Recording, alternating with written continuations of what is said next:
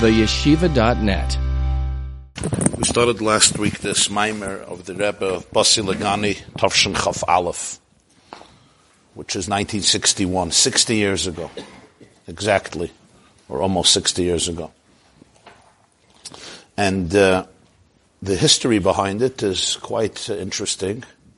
His father-in-law was the Rebbe Rayatz, the sixth Lubavitcher Rebbe, uh, published a Maimer for the yahrzeit of his grandmother. His father's mother, her name was Rebbitzin Rifka. She was the wife of the Rebbe Maharash, the fourth Chabad Rebbe, whose yahrzeit was Yud Shvat. So he published a discourse in honor of her yahrzeit, a Maimer.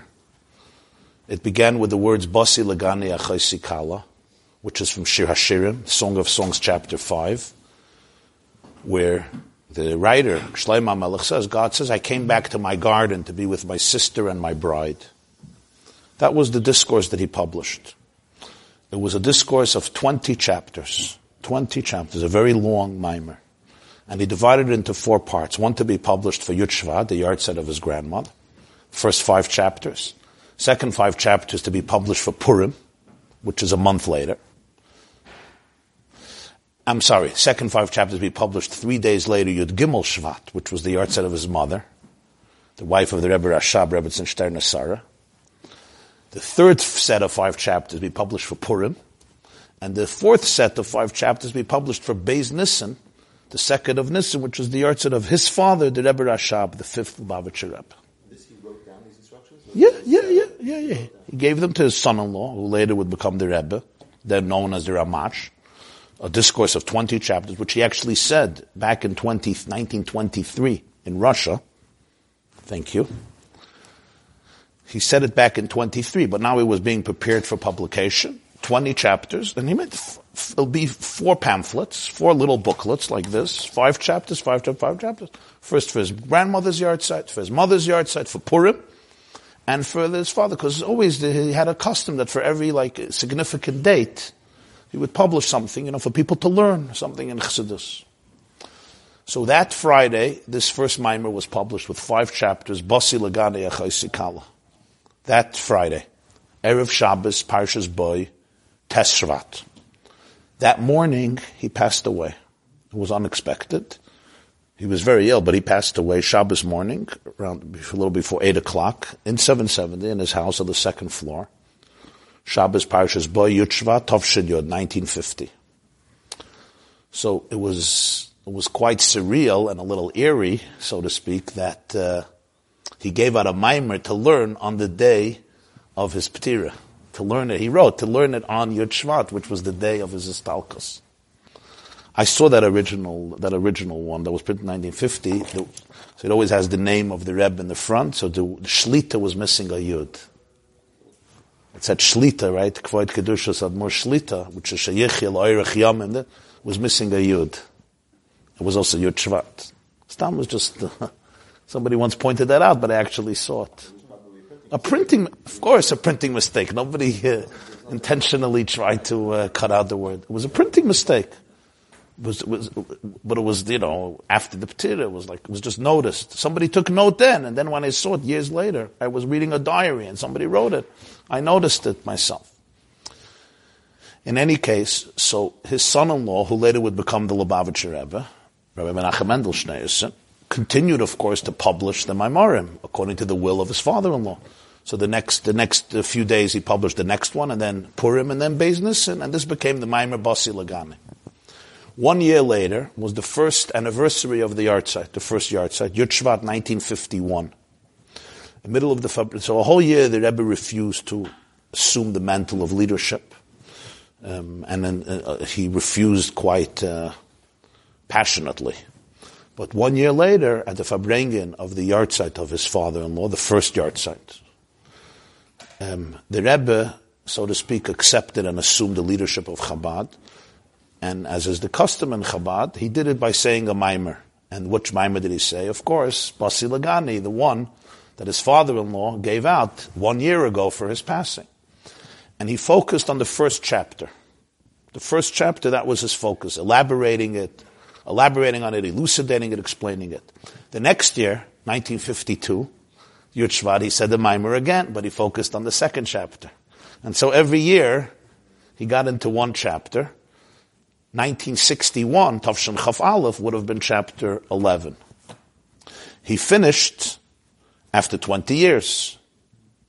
After twenty years, which was nineteen seventy. Tavshin Lamed, nineteen seventy, he finished the last chapter. And nineteen seventy-one, at the Farbrengen, he resumed the second cycle. And he started again. At the Farbrengen, he would say the Maimon, but he focused again on chapter one. nineteen seventy-two, chapter two, nineteen seventy-three, chapter three. He went through the second cycle. He went through the second cycle, and that, with the, and the, but he didn't finish it, because nineteen eighty-eight was the last time he said the Maimer. nineteen eighty-eight, it was a few days before his wife passed away. That was the last time he said a Maimer on Yud Shvat, so he hit till chapter eighteen.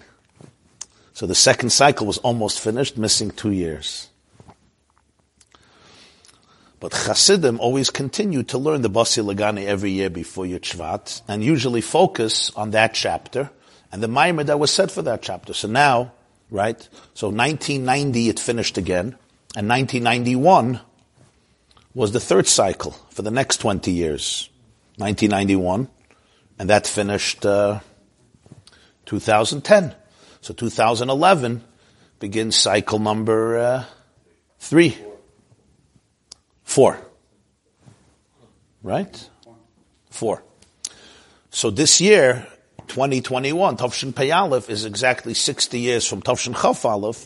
So that's why we're learning. They, they published for this Yud Shvat the Maimarim of nineteen sixty-one and nineteen eighty-one. Because those were the two cycles that the Rebbe discussed, chapter eleven. You get it? That's the that's the history behind this. That's why it says Basilegani Tavshin Chaf Aleph, Tavshin Mem Aleph. nineteen sixty-one, nineteen eighty-one. Now, that year Yud Shvat happened to be Friday. This year it's Shabbos. This year Yud Shvat is Shabbos, which is the same kviyas as the year that the Rebbe Rayatz passed away. It was on Shabbos. But that year, nineteen ninety-one, Yud Shvat was Friday. So the Rebbe said the Maimer Basilegani before Baruch Hu, before Kagavna. On Yud Shvat, the middle of davening, the middle of after, that's why it says after Kabbalah Shabbos, he uh, went over to the table, sat down, said a Maimon, and then they continued Ma'ariv. So this was Yud Shvat in the evening, Friday evening, right after Kabbalah Shabbos, before Ma'ariv.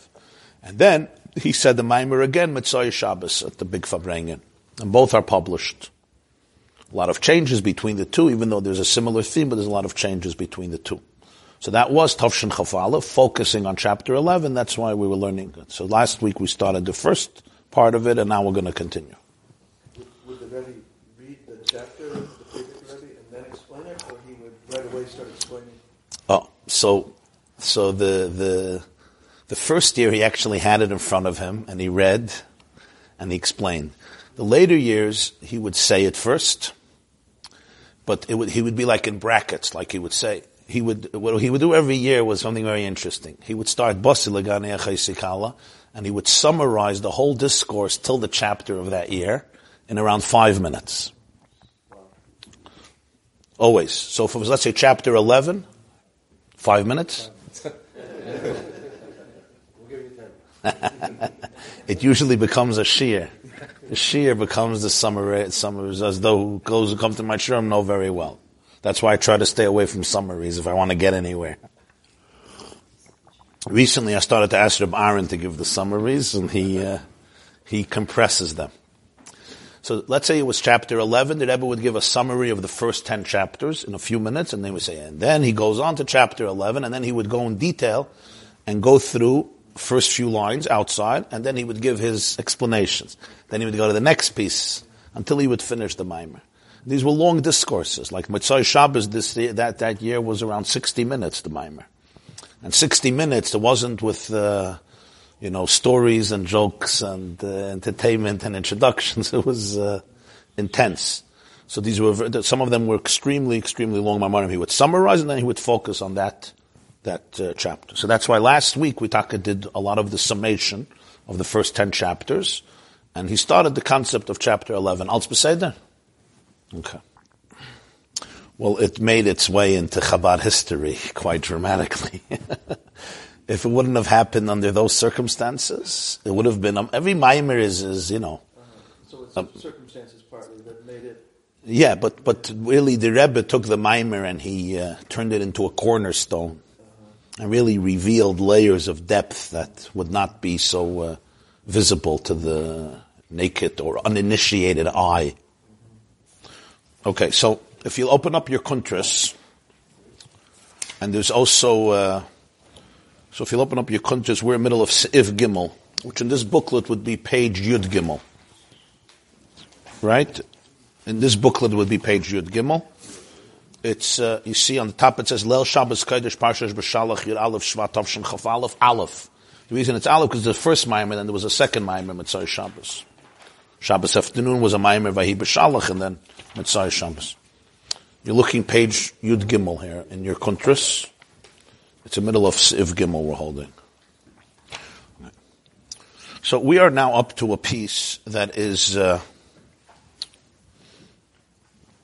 is quite intense and quite com- you could see me, quite intense and quite complicated, but very uh, very powerful, very meaningful, very exciting, and very relevant. And that's Seif Gimel here, this third the third the third uh, chapter here, Seif Gimel in the Maimer of Basilegani Tavshin Chafalef. Friday night, B'Shalach, Yud Aleph Shvat, Tavshin Chaf Aleph. Yud Aleph Shvat was Shabbos. He quoted the Medrash. There's a Medrash Rabbah in Shmois. Moshe asks Hashem, what's your name? So what does Hashem tell him? You want to know my name? It's not such a simple answer. Lefi Masai Ani Nikra. You want to know my name? It's not so simple. I don't have a regular name. My name changes based on my actions. Sometimes I'm called Elikim. Sometimes I'm called Yutke Vavke. Sometimes I'm called Kale. Sometimes I'm called Elika. Sometimes I'm called Shindalid Yut. Depends on what's going on. Depends on the news. Check the news and then you'll know what my name is. That's what the Medrash actually says. I mean, I'm not saying it verbatim, but I'm paraphrasing. Lefi Masei Ani Nikra. Look what's going on in the world and you'll figure out that's my name. In other words, it's, it's constantly changing. And he gives examples. When I'm in a battle, When I'm in battle with wickedness, I'm called Tzva'os. That's my name. When I'm in the mode of compassion on my creatures, I'm called uh, Yutke Vavke. When I'm judging, when I'm scrutinizing, examining, I'm called Elikim. He goes through all the names. Lefi Masei Ani Nikra. During Corona, what name was that? We're trying to figure it out. We're trying to figure it out. Good question. Yeah. I guess names can also be uh, functioning simultaneously, right? Now, so the Rebbe says when you focus on these words, there's actually a paradox. He says, Lefi Masai Ani Nikra. Based on my actions, I am called. Ani. The I is beyond the names. The I is the core. He doesn't just say, I'm nameless, I just do different things. He says, no. Based on what I do, I acquire a name. In other words, on one hand, you're saying it's completely external to the I. I don't really have a name. I just do different things. It's not me. A person could do so many different things and sometimes opposite things. But that's not what Hashem tells him. He says, Lefi Masai Ani Nikra. I assume the identity of that which I'm involved in. So that is defining the Ani. In other words, the Ani, you would think the name is just something that constantly changes. The Ani is the I, the core of the I, that transcends change, that transcends fluctuations. So he says that that thing which is called by this name is the same thing that's called by other names. The Ani sometimes has this name and sometimes has this name. So that really already tells us that this is not such a simple matter. Because essentially you're dealing with a paradox. What do you mean, Ani? The, the I is defined by the name, or the name is completely external to the I? How does it work? So that's the, the, the discussion that he's going to uh, going to be addressing now. And we'll soon see how it all comes together and the connection to tzvayis and the relevance, et cetera. So let's see, we're up to, we're up to, uh, Ukefisha Mevayir HaBaal Shem Tov. You see, it's Ois Gimel, the line starts Mischalfos. Line starts Mischalfos on this page here. Kefisha Mevayir HaBaal Shem Tov. Okay. The next piece is going to employ a lot of terminology that may be foreign to some of us, but uh, hold your uh, stay stay in, stay in, and because it will become clear be'ezer Hashem.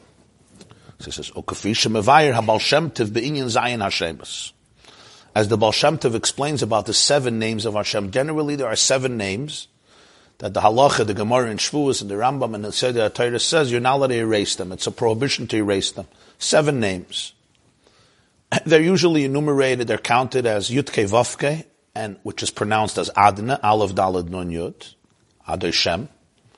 Then there is Kael, there is Elokim, there is Eloika, there is uh, Shin Dalad Yud, Shakai, there is Tzvakais, and there is Yudke, Yud, Yudke, and uh, and there is, sometimes there's an opinion to count also Eya, Aleph, Hey, Yud, which is actually in this Parsha, Parsha Shmois, Eya, Eka, Asher, Eka.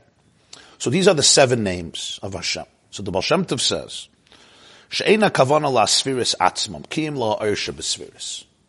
When we speak about the seven names, which the Kabbalah explains correspond to the seven midos, to the seven spheres, like uh, Kael is Chesed, Elikim is Gvura, Yudke Vavke is Tiferes, Tzva'is is Netzach and Hoid, Shin Dalad Yud is Yisoid, uh, Aleph Dalad Nun Yud Adna is Malchus, uh, Eya Aleph Hey Yud Hey is is is is Keser, Elikaz Bina.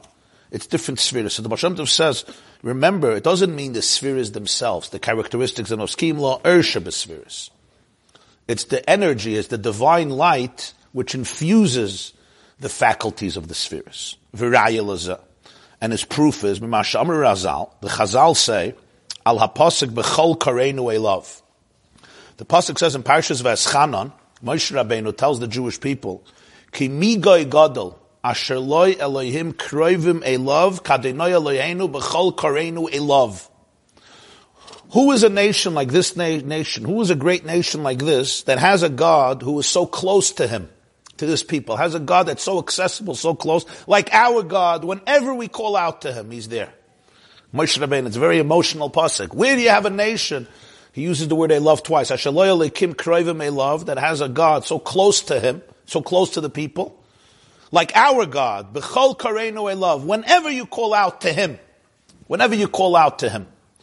So there's a there's an interpretation of Sifrei that's quoted in the Pardes. What's a love? B'chol kareinu a love. A love eloi l'midasav. Moshe says, always make sure you turn to him, not to his midas. A love.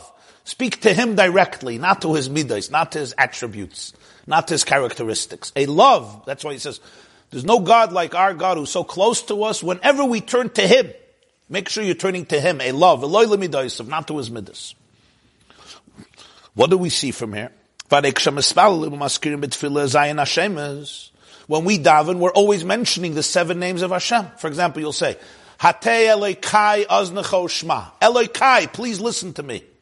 So you're turning to a name. You're calling Hashem Elokai. Yeah? Hashem Shma, Hashem Slach, Hashem Akshiva. Whatever the, the, the, the terminology of the tefillah is, but it's often employing Hashem's names. And we're saying, please, Hashem, listen to me. This name, that name. Right? Uh, David HaMelech says, Dilim, Elokim tzva'is hashivenu. Tzva'is, please bring us back. Who am I speaking to? So the Sifri says, a love Eloi l'midos, of him, not his midos. But when you mention the seven names, Eif Shaloymer shakavanehi ala sfiris. The Baal Shem Tov says, it can't be that you're addressing one of the sfiros, one of the attributes. She'ein zeh love. Because that's only one attribute, it's one characteristic, it's not him. Even though it says in Tikkunei Zohar and Zohar, the introduction of Tikkunei Zohar, it says that he and his chayoi, his life uh, characteristics, chayoi are the oiris, the lights, and garmoi are his garments, the kalim. Iyu v'chayoi, he and his lights, and iyu v'garmoi, and he and his garments, his kalim, are one. In other words, he is one with the spheroids. He is one, mikol makoim. Hareim spheroids, veins they love. They're still called spheroids. They're characteristics. It's not him. So the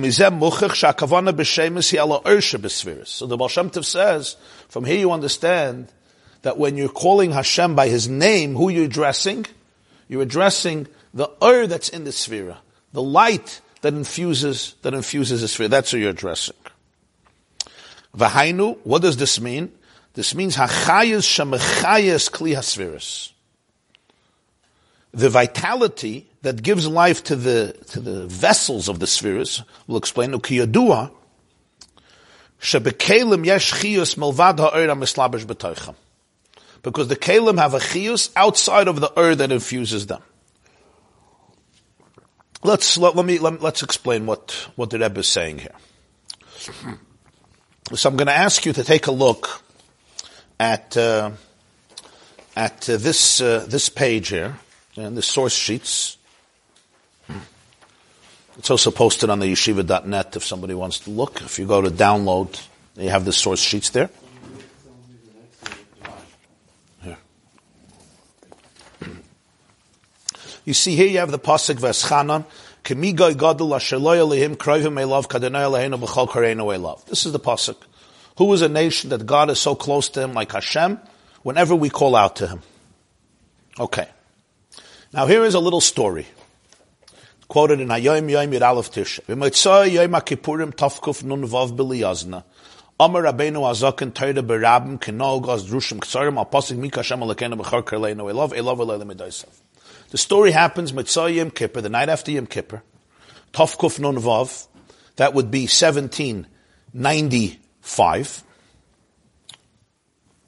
The Alter Rebbe says a Torah. He says he gives a teaching publicly, as his custom then was, drushim k'tsarim. He gave brief discourses. Later he would give much longer discourses after Yitzchak Kislev, after he was emancipated, which would be seventeen ninety-eight and on. But till then, he would give much shorter discourses.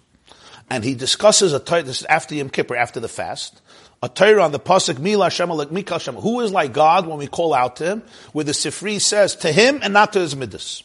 Here's the Torah of the Alter Rebbe. You'll see when we say it's brief, it's brief. Okay. Their pardesakt, a love is oides, am eslapshim, bekelim, the esesfiris, datzilis. The pardes, who is the pardes? Just a brief historical note. Pardes is a book called Pardes Rimonim, The Orchard of Pomegranates. It's offered by a man, it's authored by a man named Rabbi Moshe Cordovero. His family comes from Cordovero, Spain. He's known as the Ramak, Rabbeinu Moshe Cordovero. He passed away, Chav Gimel Tammuz, Chav Gimel Tammuz Shin Lamed, hey, I love from Shin Lamed, the summer of fifteen seventy. He's buried in Sfas, in the old cemetery. He was one of, he was a brother-in-law of the composer of L'Chadoidi, Reb Shlomo Elkabetz. He was a student and colleague of the Beis Yosef, the author of Shulchan Aruch, Rabbi Yosef Kara. This is here you're talking about the age of Tzfas that was filled with some of the great sages of the time. He was a teacher of the Arizal. He passed away in the year fifteen seventy.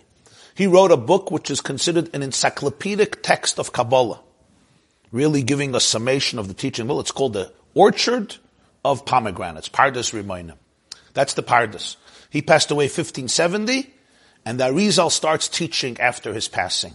The Arizal, who is a student of his, his name is Rabbi Yitzchak Luria, lives for Tzfas in two years, lives in Tzfas for two years, and passes away and teaches everything he taught in two years. And he passes away two years later, fifteen seventy-two, on Hay Av, also in the summer, and he's buried near the Ramak over there, you know, those blue tombstones, if you ever went to the old cemetery in Tzfas, see Rabbi Moshe Cordovero, you see the Arizal, Rabbi Yitzchak Luria, only lived two years later. The Arizal was much younger. The Arizal passed away at the age of thirty-six, or thirty-eight, there was a pandemic. It was a pandemic. There was a huge pandemic in the Galil, in the north, and it claimed many, many lives. And uh, and Arizal was one of uh, one of the people who passed away. He was in his thirties. Ramak was much older. He passed away two years ago. So Arizal taught everything he taught in Kabbalah for two years. But those two years, he revolutionized the landscape of Jewish mysticism, to put it mildly. So this is the famous Kabbalah of the Arizal, all comes from those two years in Tzfas. After Ramak passed away, the Arizal now assumed, so to speak, the mantle of the great teacher of Kabbalah, and his students transcribed it. His main student was Reb Chaim Vital, who transcribed most of the teachings of his master, the Arizal. There's what's known as the Kabbalah of the Ramak and the Kabbalah of the Arizal. This is all the late fifteen hundreds. Again, Ramak passed away fifteen seventy, the Arizal passed away fifteen seventy-two. The Baal Shem Tov was only born in sixteen ninety-eight, which means more than one hundred years later. sixteen ninety-eight is more than a century later the Baal Shem Tov was born. And he, of course, didn't start teaching publicly until the early seventeen. He was born sixteen ninety-eight, and he started to, he became known in seventeen thirty-four. So that's more than a century, a century and a half after these great Kabbalists. He would pass away seventeen sixty, Shavuos Tavkuf Chaf. Okay. I'm saying this because he's going to go through here, he's going to go through here three names. The Alter Rebbe was born seventeen forty-five, which means he was around four decades younger than the Baal Shem Tov. Was born sixteen ninety-eight. The Alter Rebbe was born seventeen forty-five, Tov Kuf He. In uh, where he was born, Podolia, there's a place called Okup, somewhere on the border of Poland, Ukraine. That zip code. Of course, later he settles in Mezhebush, where he's buried, which is in the Ukraine, but that's not where he was born. So he was born in a place called Okup in Podolia, somewhere on the borders of a border of Poland and Ukraine. So the Alter Rebbe now comes out Yom Kippur, Mitzvah Yom Kippur Tovkuf Nun Vav, seventeen ninety-five, because it's Yom Kippur, so it's still seventeen ninety-five, even though it's Tovkuf Nun Vav. It's the beginning of the new Hebrew year, but as we know now, January first is only in Kislev or Teves, that's why I'm saying seventeen ninety-five. And he says a Torah. What does it mean, a love Eloila Midaisav? Turn to him and not to his Midas. So he says, the Pardes sagt, a love is Eiris HaMislapshem B'Kelem Das Esfridas Datzilis. The Pardes says, you know what, the Pardes is the Ramak. You know what's a love? A love is the light that's enclosed in the vessels of the ten spheres of Atzilis. The Rebbe the Baal Shem Tov sagt, a love is the Elikus Vas in Kelem Das Esfridas Datzilis. Ooh, something else. The Pardes says, what's a love? The oir that infuses the vessels of the ten spheres of Atzilus. The Baal Shem Tov says, that's not a love. A love is the godliness that's in the kalim of the spheres of Atzilus. So, he quotes the Ramak, he quotes the Baal Shem Tov. And then he adds, the Pirush HaPashut is, but let me tell you the simple explanation. The similar, a love is Atzmus Ein Sof, was is da by Yedin, Poshut, and Yidin, Biyadiya, Atzmus, Durechemun, Pshuta. The Pardes says, who's a love? The lights that are enclosed in the Kalim of the Esesfer of Atzmus. The Baal Shem Tov, the Rebbe, the Baal Shem Tov says, it's the Elikus in the Kalim of Esesfer. He doesn't use the words Eiris, because it's not the Eiris, it's the Elikus in the Kalim. The simple meaning is, who's a love? When we turn to him, who's him? The essence of God, Atzmus Ein Sof, the essence of infinity, which exists by every Jew, b'yediyah Atzmus, with an innate knowledge, and with through his amunah pshut. He uses two words, innate knowledge, innate knowledge, interesting expression, derech amunah pshut, through his simple faith. He doesn't know Eiris, he doesn't know Kalim, don't mix me up, don't confuse me, don't overwhelm me, I don't know lights, I don't know vessels, I don't know spheres, I don't know Atzilus. I just know God. Und das is, and the Alter Rebbe says, und das is kroivim a love, und bechol kareinu a love. Atzmus ein soif, und atzmus hanashama. So that's the two a loves in the Pasuk. Migoi gadla shaloya lekim kroivim a love. Who is a nation that Hashem is so close to him? Like Hashem, who we always call out to him. He says there's two a loves. The essence of the soul, and the essence of Hashem. Hashem is close to me, what does it mean to me? To my core. I'm close to him, to what? To his core. That's Alter Rebbe. Atzmus Ein Sof and Atzmus HaNeshama, they meet. Tefillah be'emunah pshuta is mechaber Atzmus HaNeshama mit Atzmus Ein Sof. The davening of a Jew with emunah pshuta, with simple faith, connects, links, aligns the core of infinity, Hashem and his essence, with the core of the soul. The core of the soul with the core of the soul. That's a love. That's the two-way loves in the Pasuk. There's no nation that God is so close to him, like Hashem, whenever we call out to him. He says, those two way loves is the etzem. As atzmus ein sof, zolzayin de reifei chaylim u'mevarach hashana. Using, of course, two blessings of Shemona Esrei tefillah, that when he asks, I need my, I need somebody sick to be healed. Who, who are you talking to? Who are you asking? Yeah, Hashem himself. Beyond names, beyond lights, beyond vessels, Hashem himself. You're talking to him. Who's talking? You yourself. Your essence to his essence. That he should heal the sick and he should bless the years.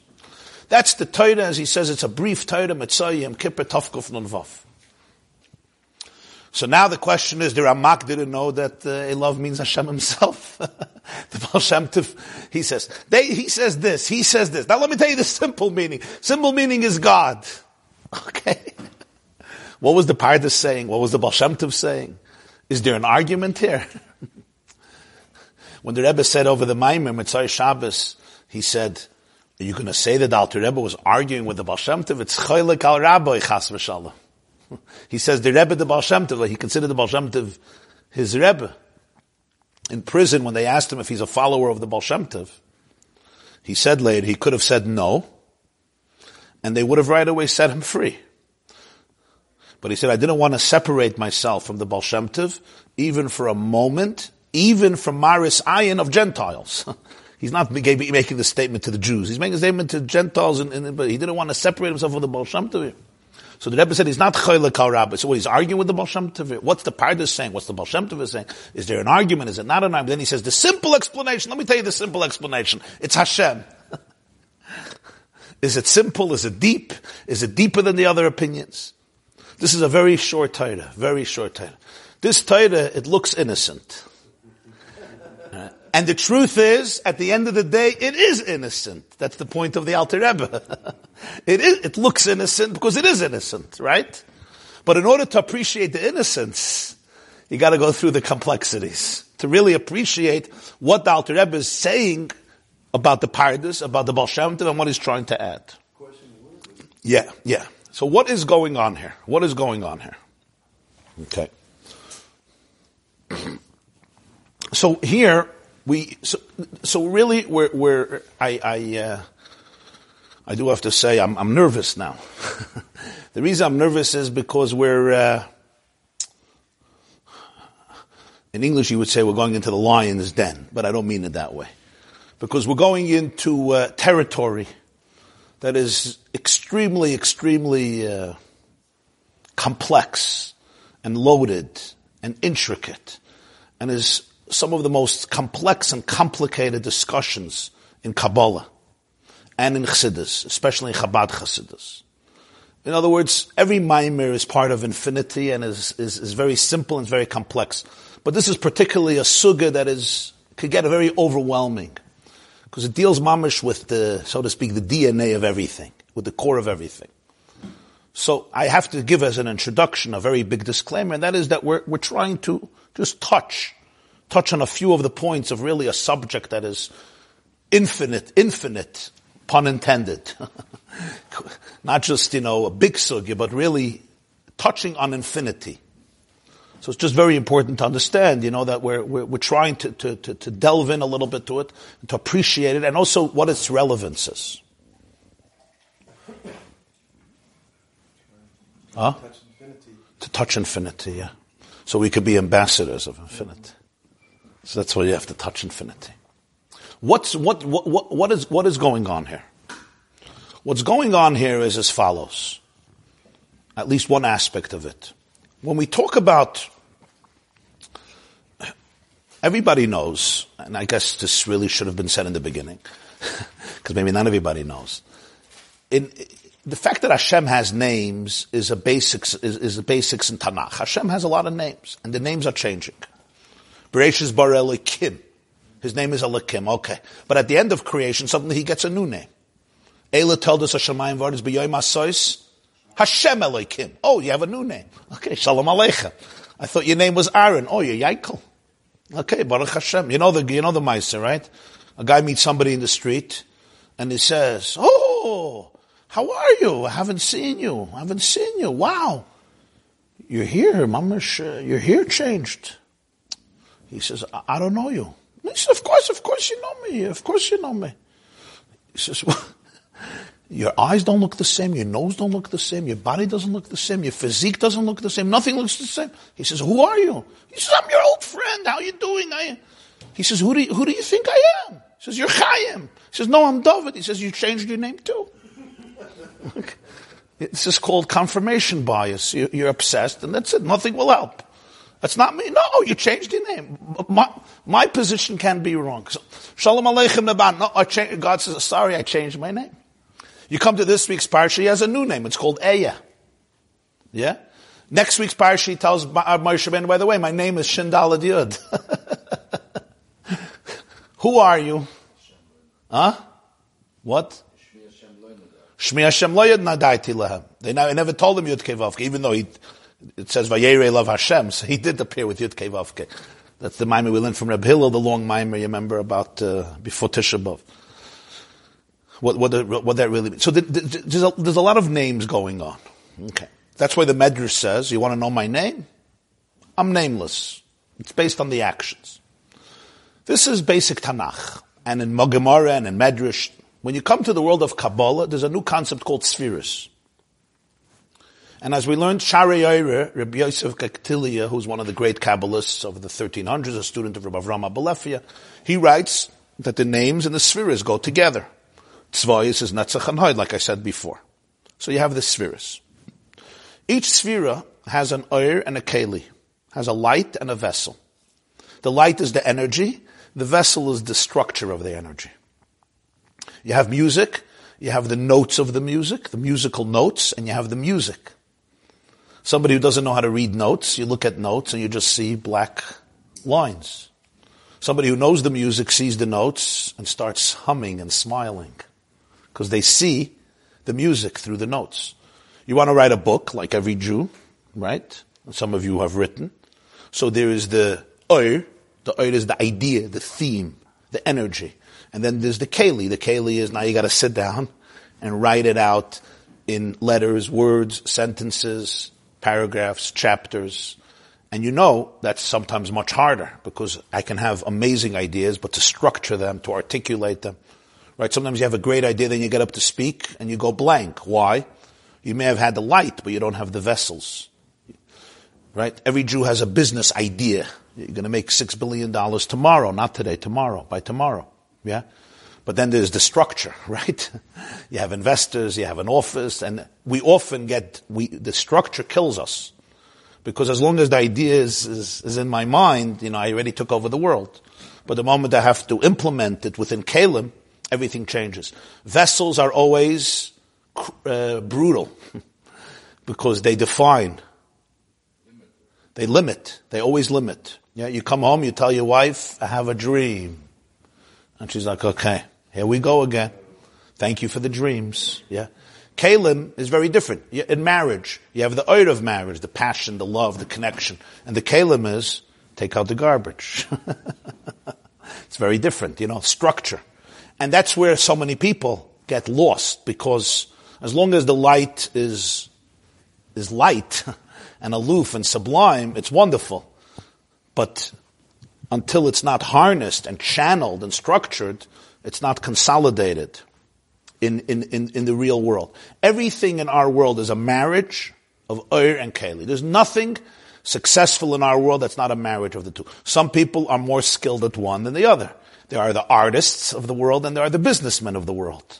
Right? The artists are more into Ur and businessmen are more into bottom line, Kelim. But all of life is a marriage between Ur and Keli. The energy, which is pure, more infinite, bohemian, uninhibited, free, and the keli, which always brutally imposes itself and cuts corners and defines and ch- challenges, and always limits, it always limits you.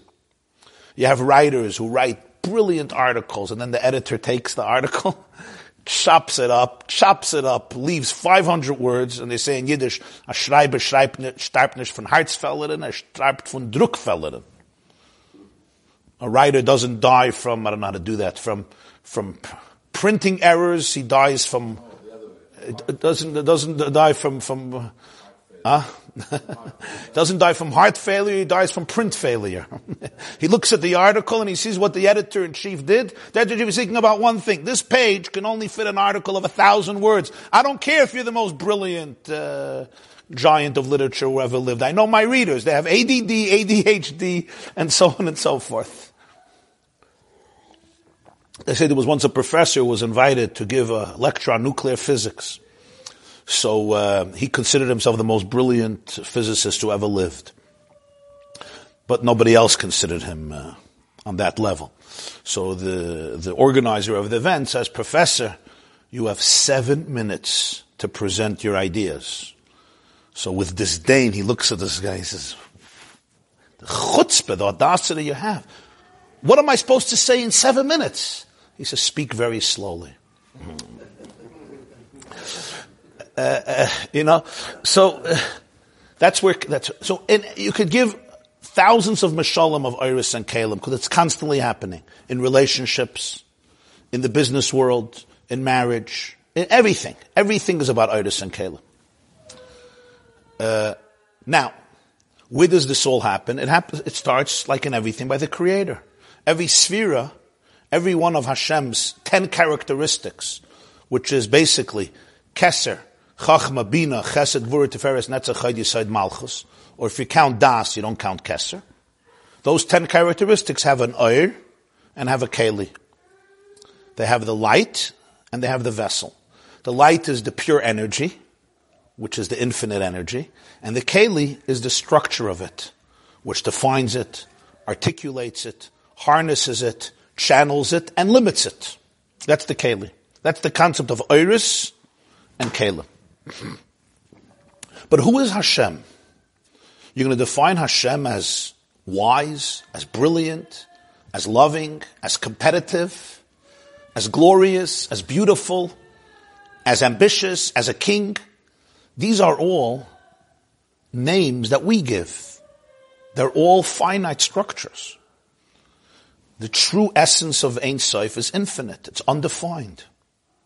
There's no description. Which now raises the biggest question, one of the big questions. Can I and you have a real relationship with God Himself? Some, and we're talking about great people, said, that is the most ludicrous question in the world. Sure. You want, it's like asking if the grain of sand or the ant crawling in front of the house can have a close relationship with you. And that's even much more feasible because the connection between me and the ant is not so far. We share a lot of D N A. Even me and a banana can have a closer relationship than me and God because I have fifty percent of the D N A of a banana. So when you look at a banana, there's a good shidduch there. It's fifty percent. There may be a better shidduch than with some marriages. I'm not telling you to marry a banana. I'm just saying that there's a close relationship over there. fifty percent. And with a chimpanzee, you're doing very well. ninety-eight percent. Okay? ninety-eight percent. You could sit down, you can have a shmuz. So you're dealing all with finite. But by definition, infinity. You're going to affect it. You're going to move it. In fact, there were those in philosophy, the Jewish philosophers, who said there's no way you can affect Hashem. You can move Him. He's p- perfect. He's perfect, and there's nothing you can do or not do to make any difference.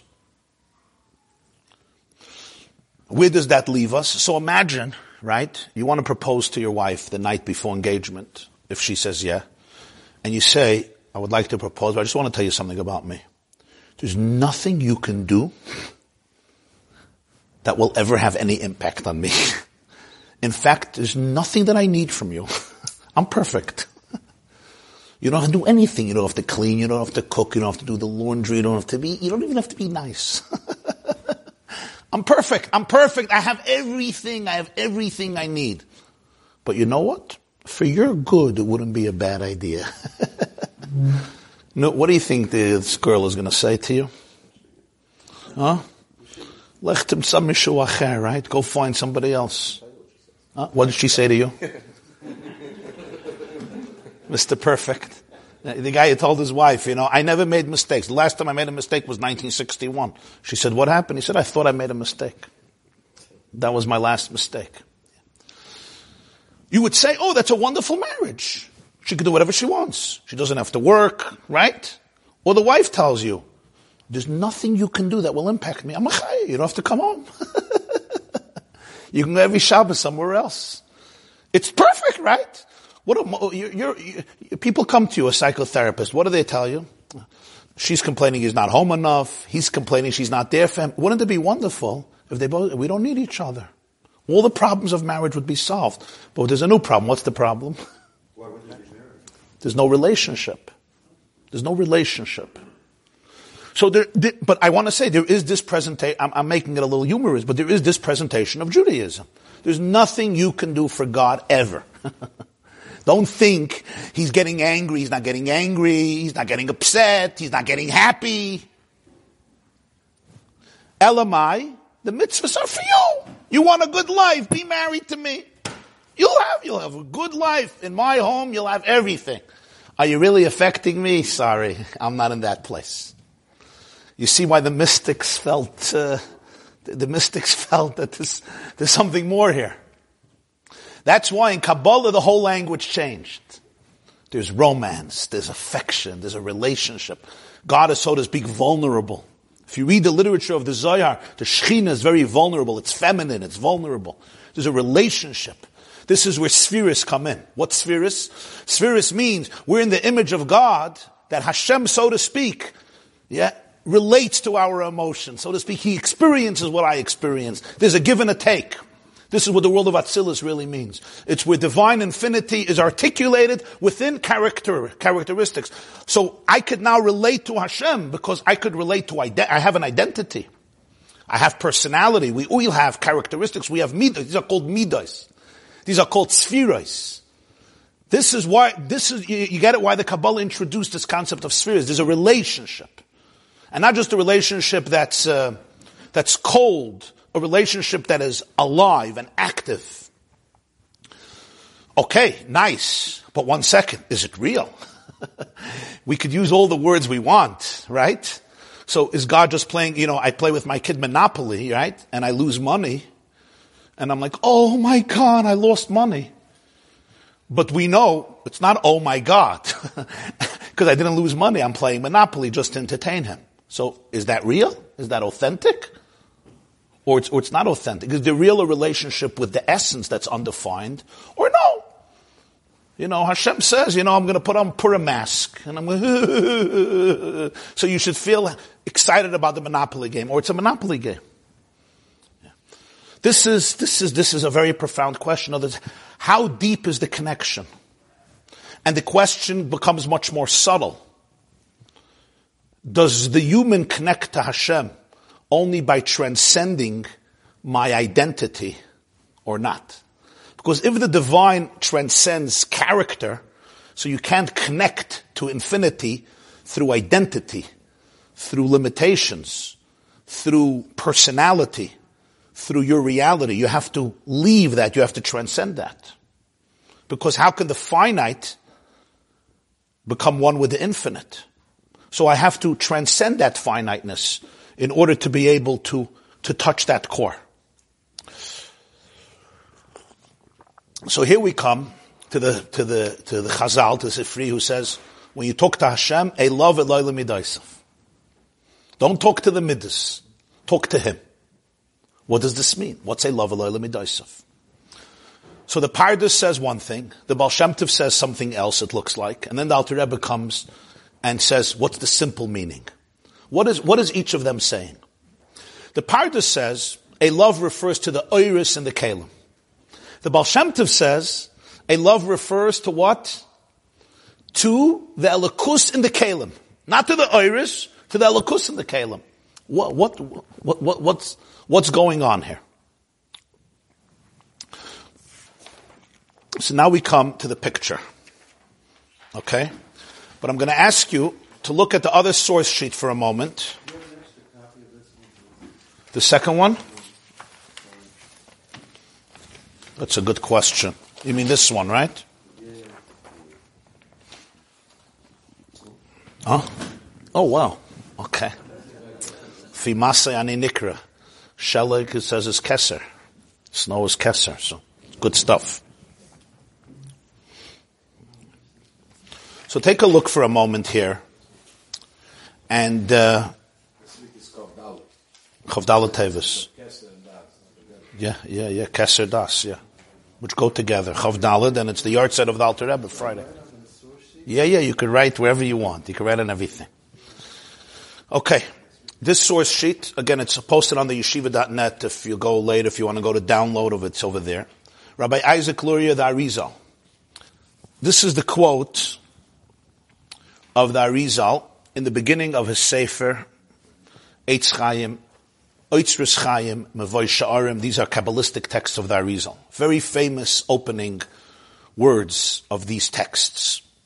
In the beginning, a simple divine light filled the entirety of existence. When there arose in his simple will the desire to create the worlds, he contracted his light, withdrawing it to the sides and leaving a void and an empty space in its center to allow for the existence of the worlds. And here we have a little picture of an empty circle. This is known as the doctrine of Tzimtzum. The Arizal taught that in the beginning of creation, the infinite light filled all of reality, so there was no space for anything outside of Hashem's infinity. Now he wants to create a world. What's the first thing he does? He contracts his light. He withdraws his infinite light to the sides. He creates, so to speak, this empty void, which is pictured as a circle. By the way, this picture is in the text of the Arizal, in the Eitz Chaim. And this empty space, you see this circle, this void, this is called the chalal, makam panui, a vacant space, a vacant space where there's now space for existence, because the infinity is not filling it. This is called tzimtzum. Okay. Skip the parentheses a moment. Next paragraph. He then drew a single line of his infinite light into the void to illuminate the world. This is called the kav. You see the line that comes in? And that's the picture that I, we attempted in this other page. Rabbi Yaakov wants to know what this picture is. So it's really the, the line comes in. The line is very thin. That's called the kav. You see? That's a line from the infinite light that comes back into the empty space. This is known as the kav. Here we were just introduced to the Arizal's teachings of tzimtzum and kav. Mistake, mistake. It's because I'm not good with computers.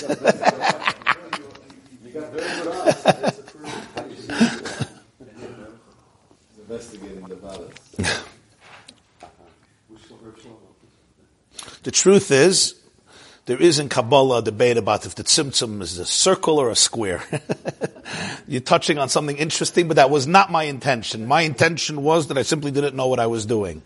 But uh, once you're touching on it, but Arizal describes it as a circle, and he explains why he's drawing it as, obviously it's all metaphoric, there's no physical circle, but he explains why he does it as a circle, because he wants to explain that the distance from every single part of the circle, it's equidistant, it's exactly identical to the infinite light that's around the circle. So the bottom line here is, if I could use graphic terms, even though that would be erroneous, but that's what we're going to use, is this empty circle is now devoid of infinity. Where did the infinity go? Everywhere, but besides in this circle. It's around this circle and everywhere else. Of course, there's no everywhere else. But this circle creates a space before physical space, a conceptual space, where there's room for something outside of infinity. The Arizal said, initially there was no room for a world. When he means space, he doesn't only mean there's no physical space. If I'm sitting in my chair, you can't sit in my chair. But he means something else. He means, that's also true, right? If I fill the whole room, you can't be in this room. If infinity is everywhere, then there's no room for anything else. But he also means, there's no conceptual space. For example, if somebody's giving a shir and a student proposes an idea and you'll say, Der Sva, die Svara hat kein Ort nicht. This idea has no space. What does it mean? It has no chair to sit on. It has no space means there's no room in reality for it. You understand? So hat kein Ort nicht. In, in Yiddish is an expression. Was du hast gesagt, hat kein Ort nicht. There's no space for what you said. Meaning, it's ludicrous. It doesn't exist. It has no space. I don't mean physical space. It has no space. It's, it's, it's ludicrous. You'll tell me two plus two equals uh, eleven. I have no space in my brain for that. I'm sorry. Yeah? Or better, two plus two equals yellow. Okay, I mean, you know, if it gets you excited, but it, it, I, I don't even begin, I can't have a conversation with you, you know? I can't argue with you. At least two plus two equals eleven. I could say you got your numbers off a little bit. But two plus two equals eleven. So pre-tzimtzum, there's no space. There's no concept for anything outside of Hashem. What's the tzimtzum?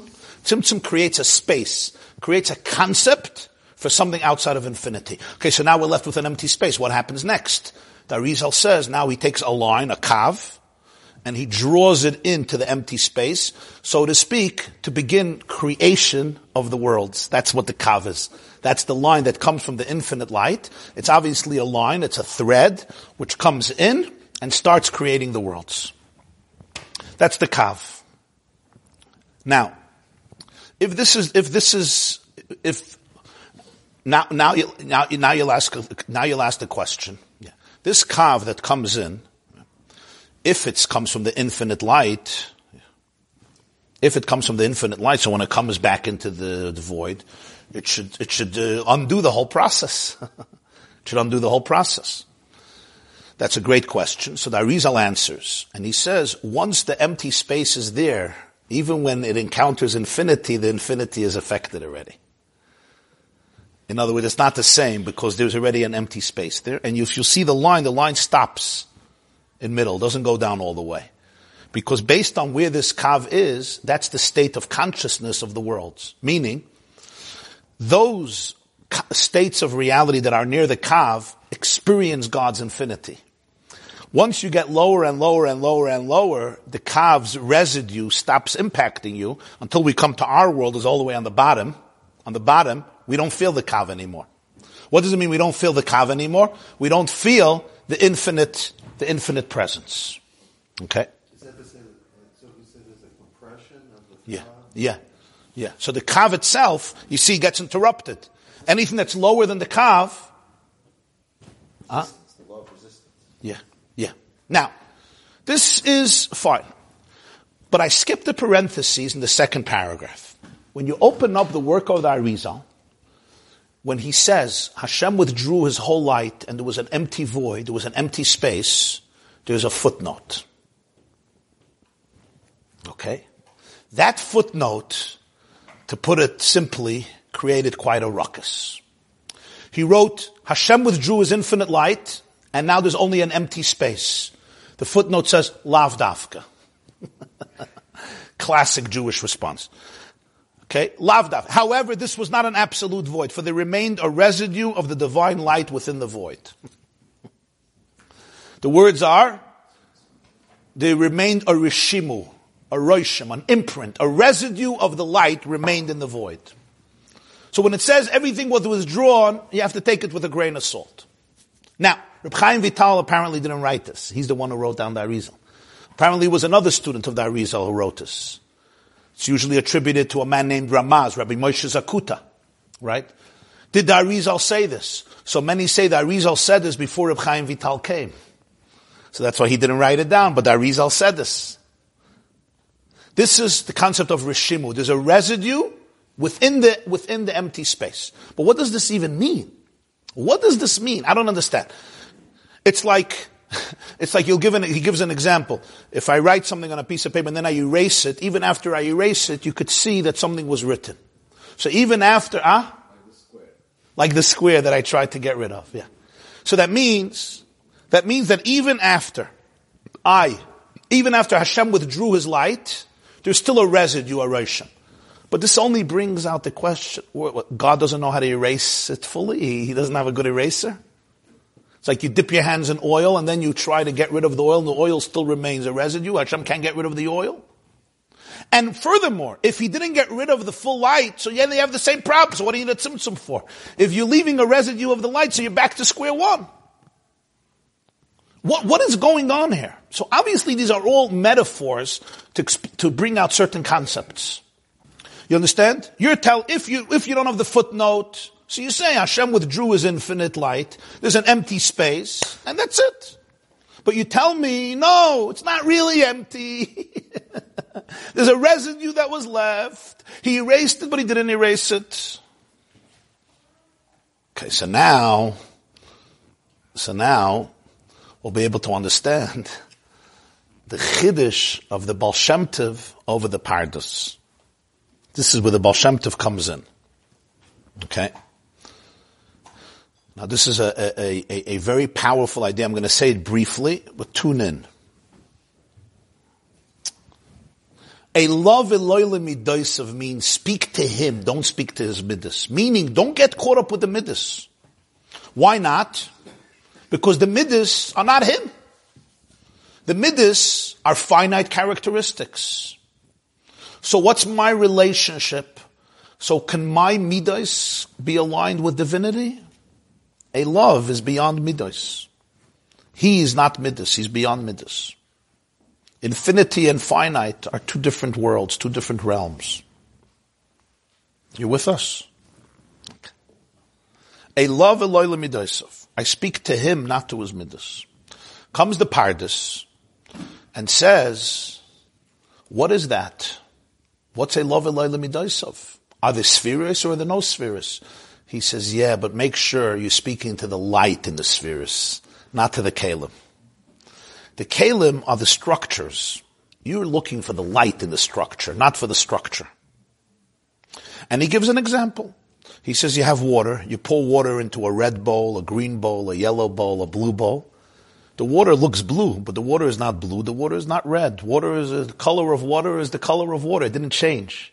But the vessel gives it a blue appearance, a green appearance, a red appearance. But the water itself didn't change. That's what the Pardes means, a love. You always speak to the oir.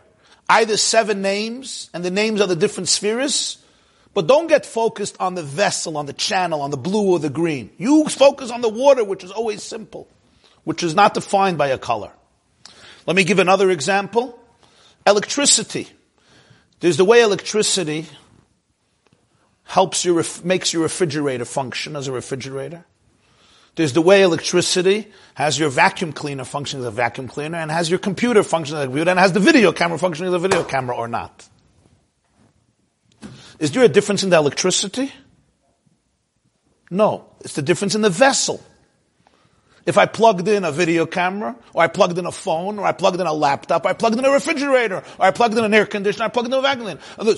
But it's doing different things. The vacuum cleaner doesn't do what an air conditioner does. The video camera doesn't do what the, the, the laptop does. The, the electricity didn't change. The electricity could have changed. Not really. From its, no, if you think about it, there's different voltages. There's different right, right, okay. Right. But, but, you're right. You're right. The muscle is that it never changes. That's a different pred- predicate. Right, yeah. We know as a yeah, no. I'm just bringing out this concept. So the Ramak says, a love, look at the electricity. Don't focus on the refrigerator. So you'll say, yeah, but Hashem does so many different and opposite things in the world. All the spheres, all the names. That's the difference is the vessels. It's the channels with which the energy, when the electricity is fueling, right? And giving gas and giving energy to a computer. It has a different impact than the refrigerator because of the chemistry of the refrigerator and the chemistry of the computer, but not the oil. So a love, Eloi l'midos of the Pardes says is, always focus on the oil. Don't focus on the kalim. The kalim, that's where there's differentiation, there's structure, there's finiteness. That's where all the diversity comes from. But you want to focus on what? On the divine revelation, the divine electricity, so to speak, the water that is colorless. That's a love Eloi l'midosav. And his argument is very simple. God is not finite. God is infinite. I, Hashem creates a finite world. Of course.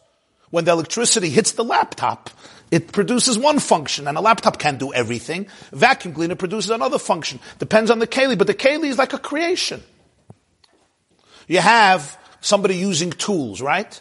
I use a hammer for one purpose. I use an axe for another purpose. I use a scissor for another purpose. It's the same person, but there's different effects. Why the different effects? Because here you used a plier, and here you used a hammer, and here you used an axe, and here you used your hands. Here you used your hands. But the same person, the same person, the same energy. But it's the tool that you used. So the Pardes says, what's a love? A love is the oir in the keli. Yeah. Is the, the, the oir and Hashem synonymous? Huh? The oir and Hashem, are they completely synonymous? Oh, oh. So on this, there's expression in Zohar, Iyu v'chayo yichad. Hashem and his oir are one. Meaning the oir is like the reflection of infinity. So there is a very powerful oneness over there. Because the oir represents, so to speak, the way infinity is expressing itself. And even when it's manifested in vessels, it remains infinite. So don't, you're not looking to, you're not speaking to, when you say Hashem's names, don't focus on the keli, he says. I love Eloi l'midosav. Make sure you focus on the oir, which is synonymous with the source. But not, yes, but not for this. Uh, it's going to get endless. So apparently not. In other words, here we're talking about infinity as no. Mm. Infinity is not a creation. No. So infinity is is is, is, is infinity. Right, but we don't call it nivra. We don't call it nivra. It's not nivra. Comes the Baal Shem Tov and says, one second, there's a serious problem here. What's the problem? Problem is, so why do we use different names of Hashem? The Arizal explains that all the names are only the kelim. The light is always Yudke Vavke. If the Pardes is right, we only speak to the Ur, in other words, to the infinite God that infuses the kelim, not to the kelim. So why do we use different names in davening? You tell me names, and you say, oh, we're not talking to that God. Because that's not God. We don't talk to the hammer. We don't talk to the vacuum cleaner. We're not talking to the laptop. We're not talking to the straw. We're talking to the source. So, so why all these seven names? The Arizal says clearly that the seven names are only the kelim, because the Ur is always one, Yudke Vavke. Oh. Here's where the Baal Shem Tov brought in a new idea which revolutionized everything. The Baal Shem Tov said, do you remember that Rishimu that the Arizal spoke about, that Reb Chaim Vital didn't write down? That's the missing link here. What is that Rishimu? What is that Rishimu? So turn around, turn now, turn now, turn now to the, to, turn to the other side. A quote from Reb Meir ibn Gabbai, fifteenth century great Kabbalist, Avodas HaKodesh. Just as he possesses the power of infinity, so does he possess the power of finiteness. For should you say that he possesses the power of infinity but does not possess the power of finiteness, you are detracting from his perfection. Example, this is the example that's brought, he doesn't say it, a good teacher is not the genius who overwhelms his students with his brilliance. Kav, line of infinite light. Rishimu, capacity for divine finiteness, infinity within the finite. Before you shut down on me completely, okay? Give me two minutes, you'll get it. When something is infinite, and only infinite, it's quite finite. If it can't be finite, that's the greatest finiteness. Example of a teacher. You'll say he's the most brilliant, brilliant teacher in the world. How do you know he's so brilliant? Nobody understands a word that he ever says. He's actually not that brilliant. You know why? Because ha- if you have to be brilliant, you're not that brilliant. You know how I know you're brilliant? If a five-year-old can understand you. That's what Reb Meir ben Gabbai writes. Kashem shekoicha bi bli gvul, kach koicha bi gvul. If Hashem is Ein Sof, He has the capacity for finiteness, just as He has the capacity for infinity. He has the capacity to to to, to hold back, just as He has the capacity to express Himself. Isn't that the Rambam's question? If you can create, you can create a limited thing. Or- It connects to that. Yeah. When the Arizal said, now, so when you say Hashem's infinity filled reality, there's nothing else, right? So there has to be a tzimtzum. When you speak about Hashem's infinity, what is that? That's infinite, but it's also his capacity for finiteness. But it's all part of his infinity. His infinity includes infinity and includes his capacity for finiteness. Now he wants a world. The world is going to be a reality outside of his infinity, at least in its own perception. So he creates a tzimtzum. So he withdraws his infinity. That's what he has to withdraw. But does he also have to withdraw his finiteness? That he doesn't have to withdraw. Because that's not a contradiction to the world. God's capacity for finiteness doesn't undermine my reality. God's capacity for finiteness is his capacity for boundaries. It's a necessity. Yeah, expect. Let's give the example of a marriage. If I am the only reality in my home, I can't be married. The first thing I need to do is tzimtzum. What's tzimtzum? Tzimtzum is create space for somebody else. That's why we betroth a woman through a ring. Take a look at the ring. What picture does the ring look like? Did you see a picture today that looks like the ring? You didn't? What did the ring look like? Did it look like this or not? Why? Why do we betroth women through this? The Gemara, the Mishnah says, Isha Niknas Bekesef. So give her a hundred bucks. I want a thousand bucks, give a thousand bucks. Rich man like you, twenty thousand bucks. But why a ring? Isha Niknas Bekesef. The Rambam doesn't mention a ring. The Ramaz says, V'nagu kol Yisrael l'kadosh b'tabaz v'yeshlem tam b'tikkunei Zohar. One of the only times in Shulchan Aruch that the Zohar is mentioned. The Ramaz says the minig is we use a ring, and there's a reason in Zohar. One of the reasons is tzimtzum. You want to get married? You need to create an empty space. Boundaries. You exist. You know the t-shirt, right? I'm easy to get along with once you learn to worship me. But then, there's no relationship. So relationship is based on tzimtzum. That's the first step. So, Hashem, so Hashem's capacity for infinity has to leave, has to be withdrawn, has to be concealed. There's a big argument, but it's not for today, if the tzimtzum is kipshutai or not kipshutai. In other words, if he really withdrew himself, or it's just concealed. Uh, but that's that's the sep- that's the separate subject. Not so separate, but it's not for now. Huh? Yeah, yeah, yeah.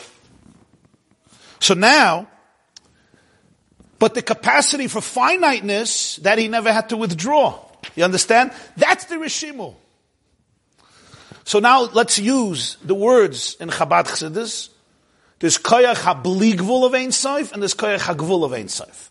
Koyach HaBli Gvul of Ein Sof is the capacity for infinity. Within infinity. Koyach HaGvul Shebein Sof is the capacity of finiteness within infinity. Before the Tzimtzum, they were one. It's all God's oneness. After the Tzimtzum, what's present in the void, in the empty space? The, the capacity for finiteness. That creates room for the worlds. Okay, now, the Arizal says, he brings in a line from outside back into the circle. That's not the Rishimu. That's the Kav. That comes from the infinity. Comes the Baal Shem Tov and explains the Kav is the Shoirish of Oir, and the Rishimu is the Shoirish of Kalim. We thought that Kalim is just creation. It's God using a hammer. Says, well, no. What the Arizal is teaching us is that the Kalim is as infinite as the Oir. Just like the Oir is God himself, because it's infinite, the Keli is also God himself. It's just Hashem expressing himself through not expressing himself.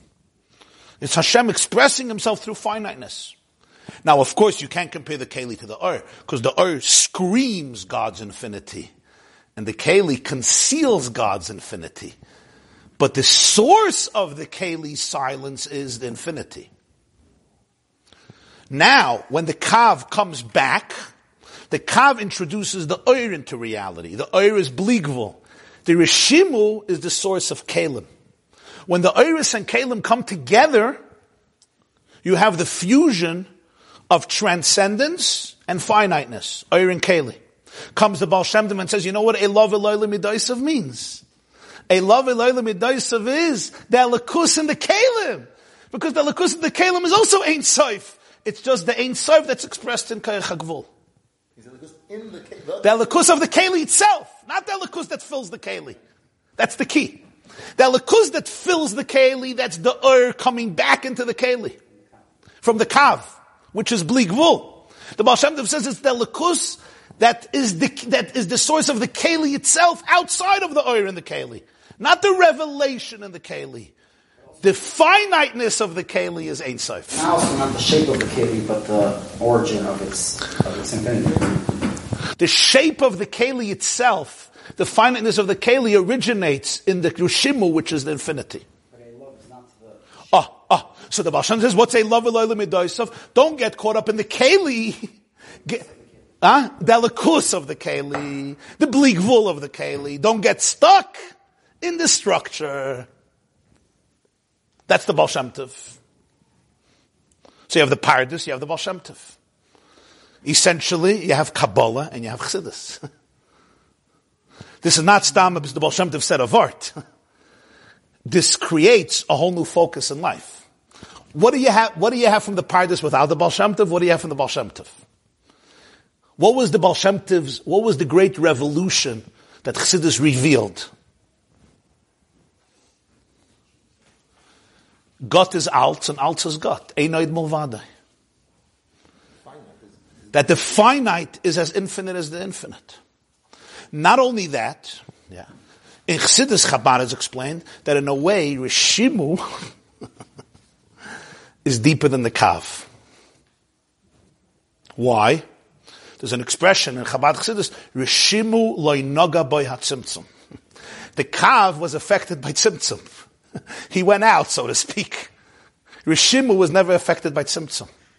In a way, Rishimu, which goes into the lowest place, is rooted in a deeper place. It wasn't affected by tzimtzum. Because it's not about revelation. It's the original as is. Nothing was affected. There was no, no change at all. Huh? Rishimu says that the world is never a contradiction to infinity. On the contrary, in many ways, it's a deeper manifestation of infinity. It's the way infinity becomes finite. What does this mean in a person's life? What's the Pardes? What's the Baal Shem Tov? The Pardes is teaching, is, Pardes represents Kabbalah. Teresa Kabbalah. And what Kabbalah basically taught, and we're not dealing here with contradictions. It's Elu V'Elu Divrei Elokim Chaim. It's different layers of revealing reality. There's the Chiddush of Kabbalah. There's the Chiddush of the Baal Shem Tov. The Chiddush of Kabbalah was, is the link to the infinite, to the Ein Sof. To be able to experience and to be in contact, so to speak, with the presence of Ein Sof. As the Ramak says, Eilav Eloi L'Midoysov. What's Eilav Eloi L'Midoysov? The iris inside the kelim.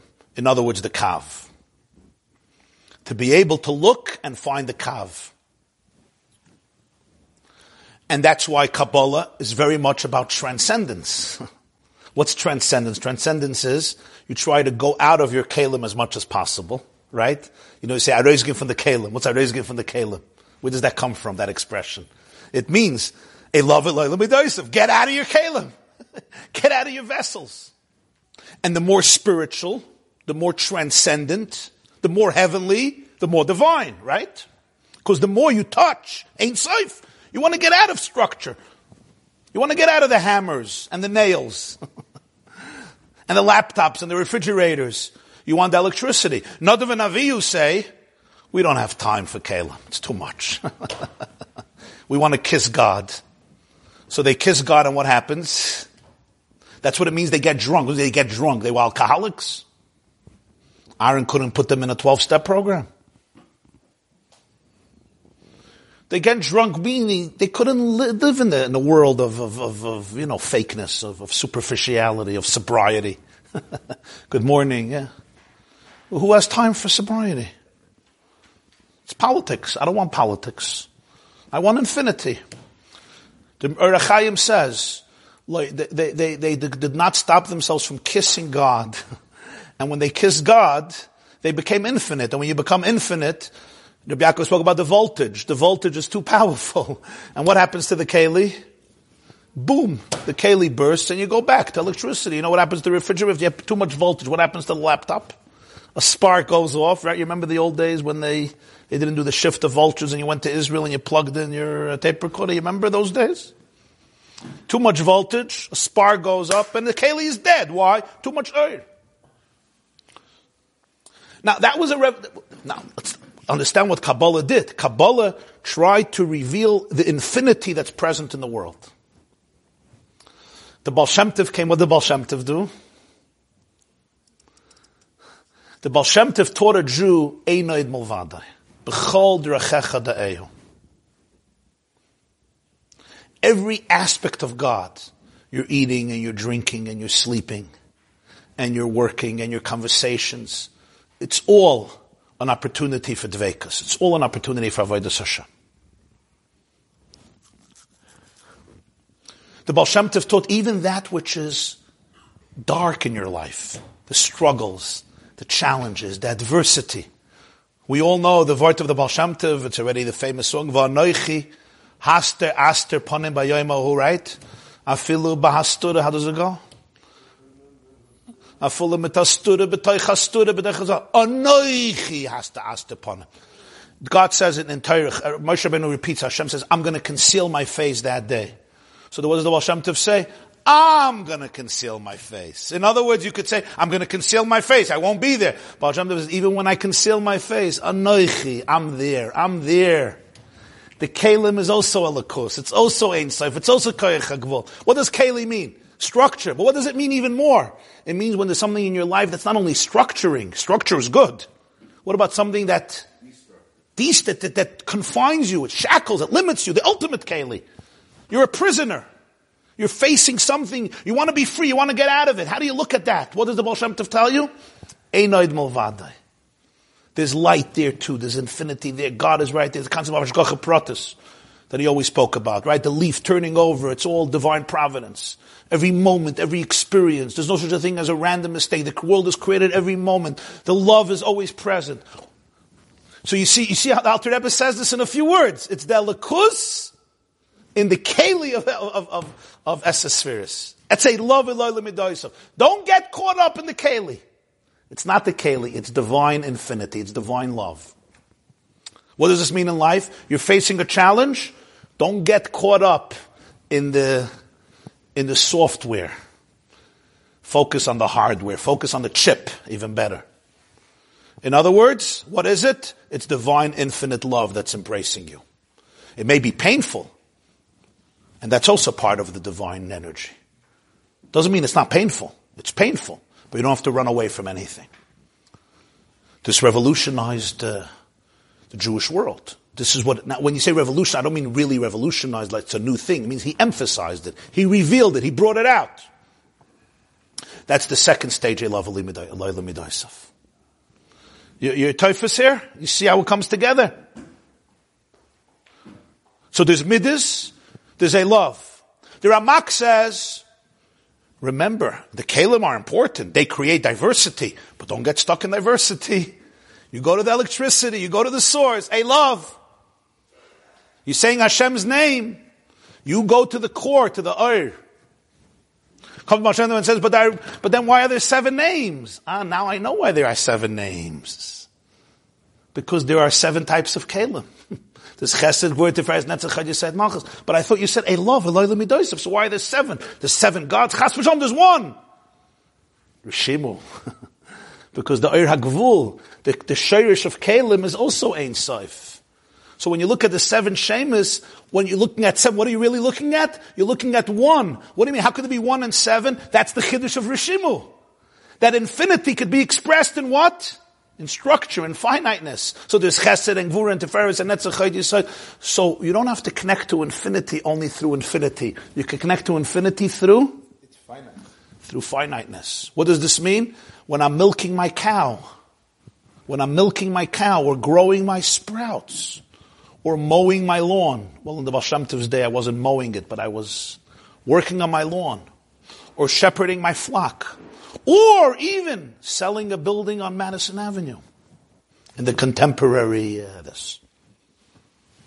When I'm eating or drinking, sleeping, engaged in intimacy, engaged in anything in the world, it's also an expression of a lakus. No, you're never separate. And those are the things, I'm in a dark space. Anoichi has to aster panei b'yaymahu. The anoichi is always present. There's always love. There's always infinity. And you'll see all the teachings of the Baal Shem Tov, right, vibrate with this. It's all, it's all this expression. To always see the oneness in everything, the dveikus in everything. And there were those who said the Baal Shem Tov is minimizing the respect to Torah. Because the Baal Shem Tov is saying you could connect with God through every, everything, right? What about learning? Now, of course, the Baal Shem Tov was saying the exact opposite. The Baal Shem Tov was saying is that when a person really learns Torah, the Torah ultimately allows them to find the divinity in everything. Here's the mo- here's here's a classic teaching of the Baal Shem Tov that just captures it. The Gemara says in Brachos, "Miyom she'amar ula, miyom she'charav beis hamikdash, ein le'lakadosh baruch hu ba'elim al da'al ha'mashalacha b'lvad." From the day that the beis hamikdash was destroyed, Hashem only has in His world four cubits of halacha. In other words, there's no beis hamikdash. Where is God? Da'al ha'mashalacha. How did everybody understand that? You want to find Hashem, you go to Dalet Amar Shalach, and that's what it means. Huh? In in in Beis Medrash, in Dalet Amar, in the Blad Gemara, in the Mishnah, that's where Hakadosh Baruch Hu is. Comes the Baal Shem Tov, and and and and this is an introduction to the next part, which we're going to continue. Next, Baal Shem Tov says there's a deeper meaning. It's quite daring. Mishacharav Beis Hamikdash. Do you know what the symptom of Churban Beis Hamikdash is? You know what the symptom of Churban Beis HaMikdash is? That everybody thinks, Ein lo lakadosh baruch hu ba'olam ela dalad am nashal alacha b'lvad. The symptom of the talking of Beis HaMikdash is that everybody thinks that God only has dalad am nashal alacha. That's how you know the Beis HaMikdash was destroyed. That God only exists within the orbit of dalad am nashal alacha, within that cocoon. That's Churban Beis HaMikdash. If you were in touch with Beis HaMikdash, with the Shechina, Ein it movad.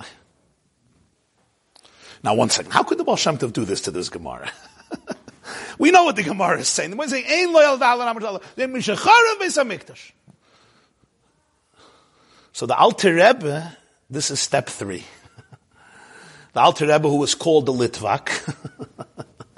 When he came to the Maggid, he was called the Litvak. And there was a reason he was called the Litvak. His, he in his teachings shows the synthesis of everything. In this statement, if you learn Tanya chapter thirty-four, he shows the integration of the two interpretations. In this particular cases, when you have the Dalad Amashal Halacha, and you get that conscious Dalad Amashal Halacha, it's not the technical thing you went into Dalad Amashal Halacha. When you infuse yourself with the Dalad Amashal Halacha, then you could reveal in the whole world the Dalad Amashal Halacha. Moshe was not negating Dalad Amashal Halacha, Chas v'Shalom. What the Baal Shem Tov was doing is, ah, huh?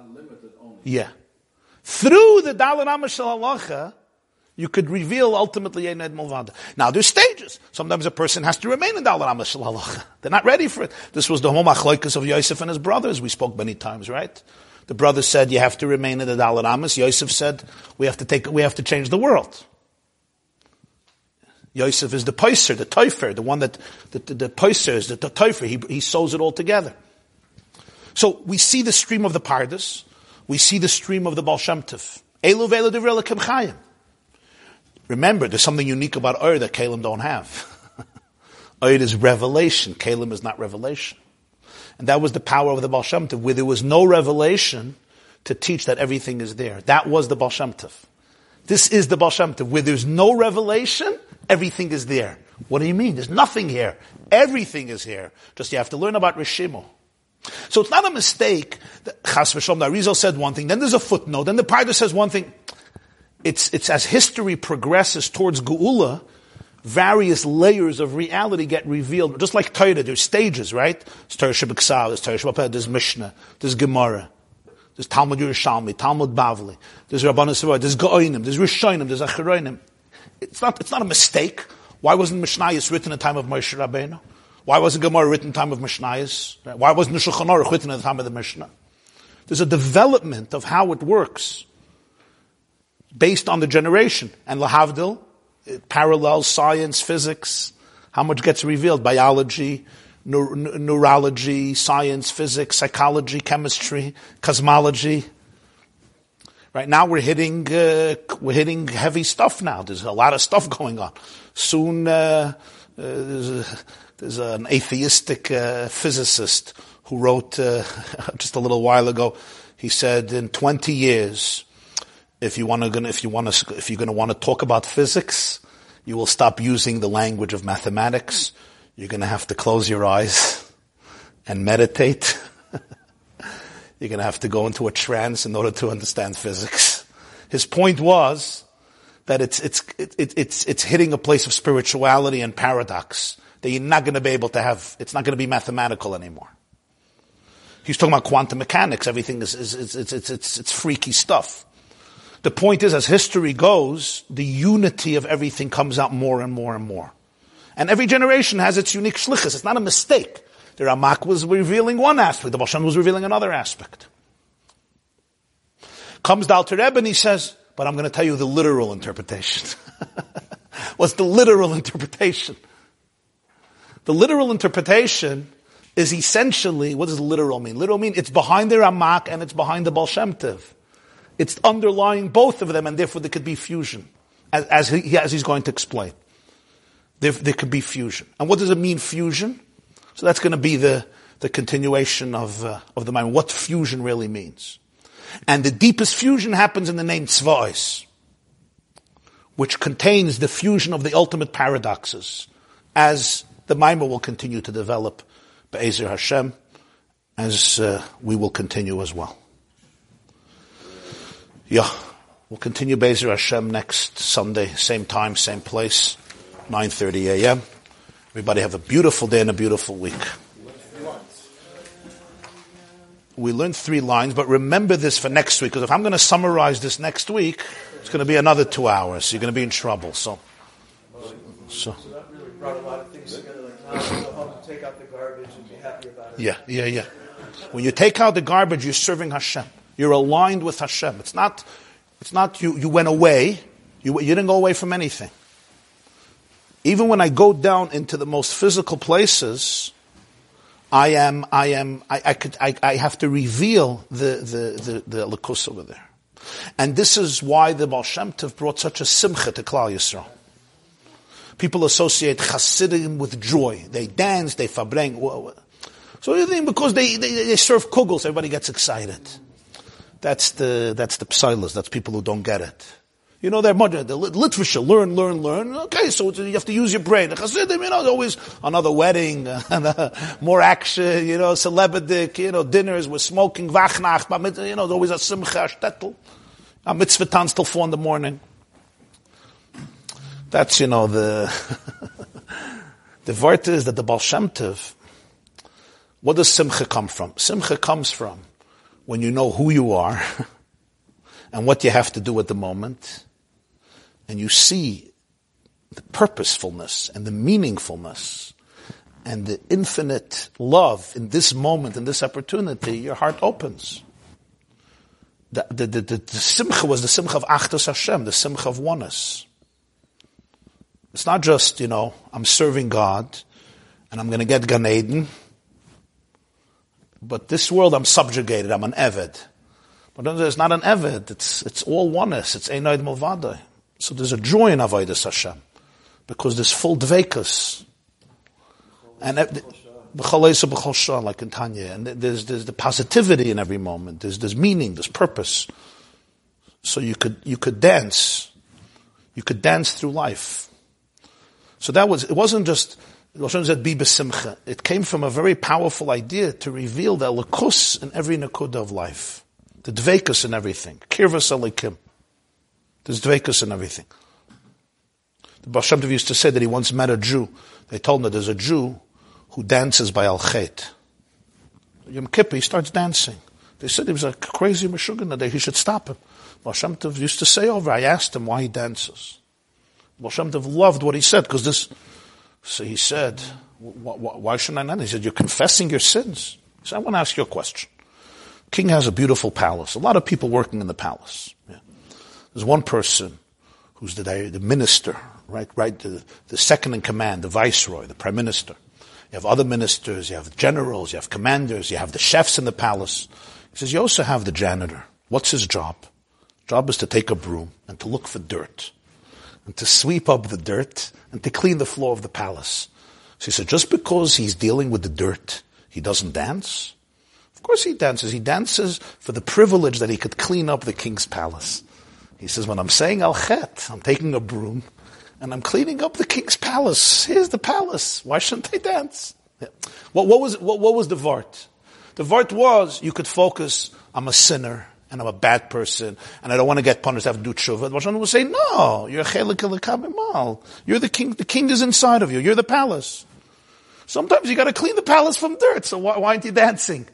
Remember what you're cleaning. You're not cleaning a dirty shmata. You're cleaning a, a piece of God. Why, why are you not dancing? The focus wasn't on the dirt. What, now, if you want to take this, if you want to take this in Oisius of, of, of Chabad Chassidus, what is it? It's Rishimu. That's Rishimu. You always have to see in Chassidus, the problem with a lot of people, the reason they don't understand is the vocabulary.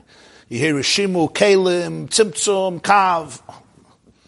The moment you can translate it, what is he really saying? What he's really saying is, don't see the dirt as dirt. The dirt is your opportunity to clean up the king's palace. Or to put it in very abstract terms, Kalim is rooted in the Koyach HaGvul of Ein Sof. It's also Ein Sof. I Kalim are dark. They darken the light. They eclipse the light. They eclipse the light from an external perspective. From a deeper perspective, they're just here to reveal a different type of light. the light of finiteness, different type of light. That's what it is. It's just a different, it's a different relationship. Sometimes God speaks to you through infinity, and sometimes He speaks to you through finiteness. He's also speaking to you.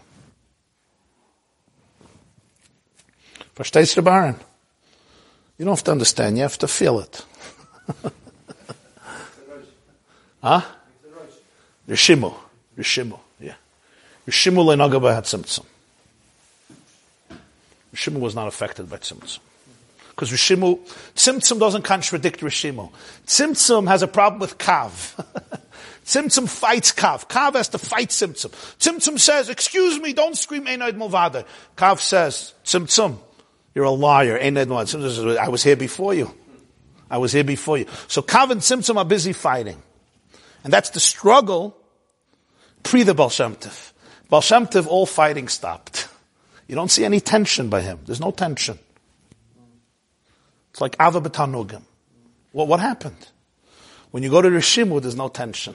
Kav and the world are busy fighting. Okay? So now you'll say, so what do we need the Pardes? Let's just go to the Baal Shem Tov. The Alter Rebbe said, no, no, no, no, no, no, no. The ultimate Torah is not fragmented. It's the Pardes, the Baal Shem Tov. Ultimately, it's all one. Go to the what do you need the Pardes for? Forget Kav. Let Kav have a... Kav, you go back. We'll go with Rishimu. Then you could get... Then, then, then you could also end up in the wrong places. As he continues. Now, the Kav definitely came back afterwards, or was it left in there? No, the Kav came back. Yeah, that's why the picture's an empty space, and then the Kav comes back. If the Kav would have stayed, then it would have never happened, because then the Bli Gvul would have never left. So it could never, the Kav has to leave. Everything has to leave. And then it has to come back. Once it comes back, it's already not the same. Because once the emptiness was created, now the Kav doesn't destroy it anymore. The Rishimu didn't have to leave. Because in the Rishimu, there's no tension.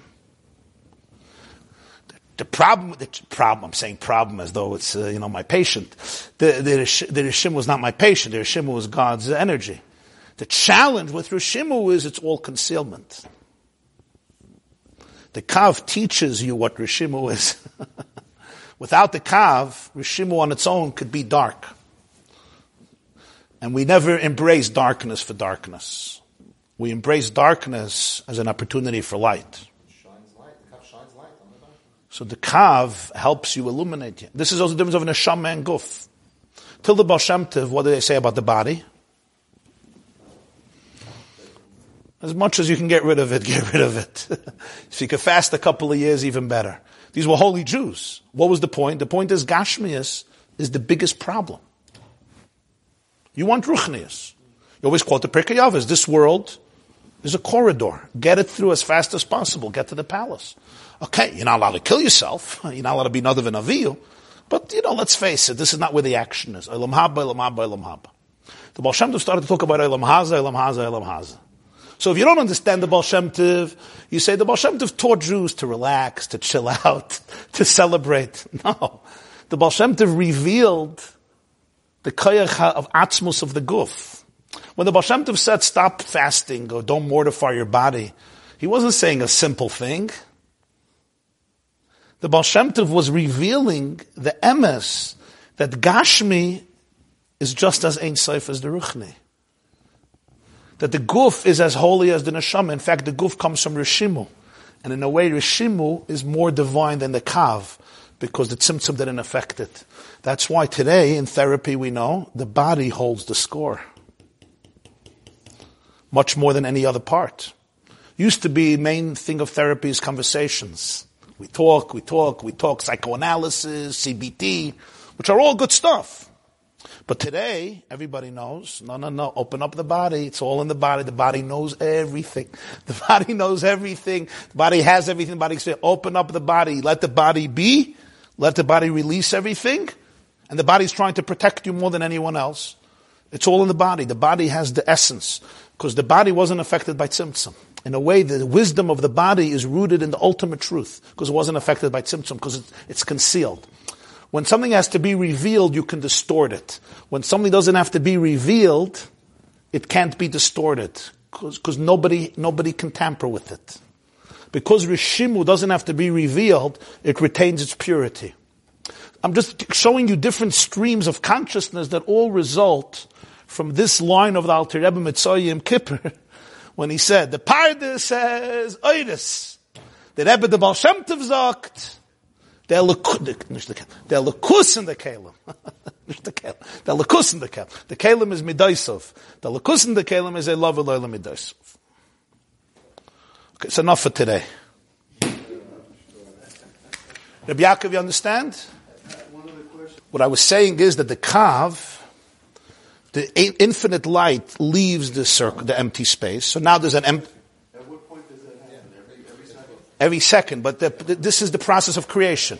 The way that Arizal says is that before creation, God, God's infinite light filled everything. For creation to happen, he had to do a tzimtzum. What's the tzimtzum? Withdrawing the infinite light, leaving empty space. But then the footnote says... The parenthesis, but there was an imprint left. Yeah. But Arizal says he withdrew everything, and then a little lo- a line came back in. But then the footnote says, but it didn't really leave. So then why are you bringing back the line? So this is the idea that the Kav represents the infinite light that was introduced afterwards. I say afterwards, I don't mean in time. Afterwards, it doesn't mean in time. Afterward means in concept. Afterwards means just it's a, another state of consciousness. It's not true that the Kav is also filtered through the four Olamis? You have a question? The four Olamis are based on how much they experience of the Kav. The Atzilus experiences the light of the Kav. That's why in Atzilus there's no questions, there's oneness. Huh? My, my, my son? One second, Mendel. Okay. Atzilus... Atzilus is the, is, experiences the Kav. So experience, Atzilus experiences the Bli Gvul. That's why it's the world of Achdos. Bria, less. Yitzira, less. And Asiya, we don't experience the Kav. We have to learn Chassidus, and then we can begin to say that the... Yeah, oh yeah, yeah, yeah, yeah, yeah. Filter down until it's, it's completely eclipsed. Could be.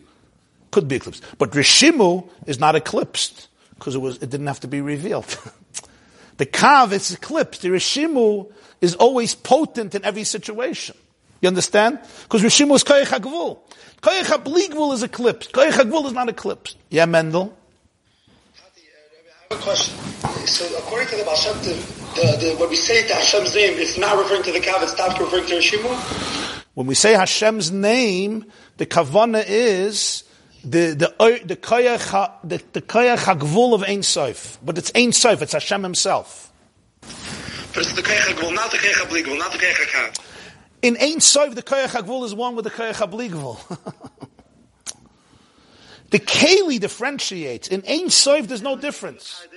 And what about the pardes? The pardes says, "I love is the oiris in the kelim, not the kelim himself, which is the oir hakav, which is Ein Sof, oir mein amoyer."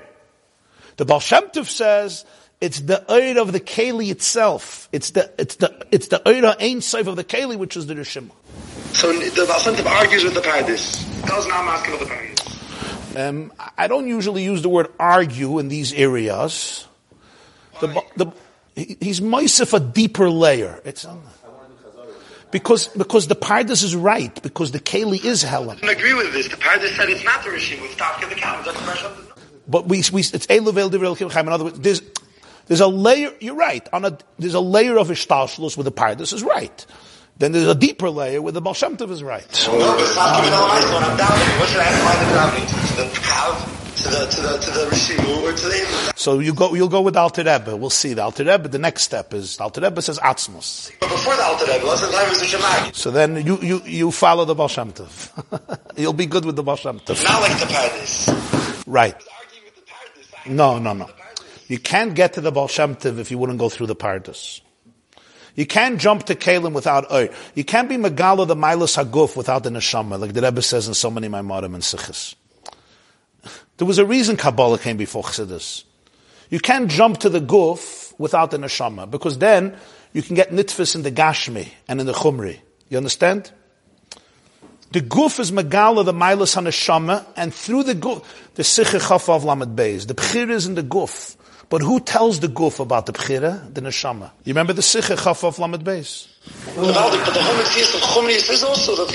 You're right, but the Baal Shem Tov's chumris is not my chumris. But the Baal Shem Tov's chumris is, when I look at chumris, I see chumris. When I have a taiva, I have a taiva. That's where you have to have the discipline, the bittul, the... You get it? Yeah, yeah, yeah, obviously. Okay, I think I understand. So the Mila and the Baal Shem Tov, Alter Rebbe is like Mechaber, just goes beyond everyone. Atzmos. That's nice. That's him. Because he goes deeper, because he goes to Atzmos, he could be Mechaber. That's Chassidus Chabad. So this Chabad is the Kav and the Rishimu ultimately coming together. No, that's Shas Tzuvas HaRivosh. And Nibis Bal Daza Atinik means, don't get complicated. Speak to Hashem directly like a child. That everybody says. I love it, Loila Midoisov. But what's Pshat? So the Pardes says it's the Nikud of Ur. The Baal Shem Tov says I love this was even in Kalim. The, the Rebbe said in the Maimon that Alter Rebbe was Megala what's behind the Baal Shem Tov and what's behind the Ramak. He wasn't arguing with the Ramak and the Baal Shem Tov. He said there's nish chelek al Rabbi chas v'shalom. Well, what's the pnimius of it? The pnimius of it is Atzmos, as we'll see. Thank you very much. Thank you very much. And your own. Your Atzmos with Hashem's Atzmos. Take care, Mendel. Great to hear from you. I mean, yeah. You heard the whole shir? Uh, from eleven o'clock. Okay. Okay, I'll see you later. Okay, bye-bye. It's Lacher of Mendel, huh? Between Oyer and Alakus? Oh, by Pardes he says the Oyer because... He uses the word Oyer. Because, because, Poshet, because it's not Oyer. The Pardes uses the word Ur because it's the Ur which is in the Keli, which is the Elikus in the Keli. But the Baal Shem Tov, he can't use the word Ur because it's not the Ur in the Keli, it's, it's, it's, it's the Keli itself. So it's the Elikus of the Keli itself. We'll see, he explains later because the Keli has its...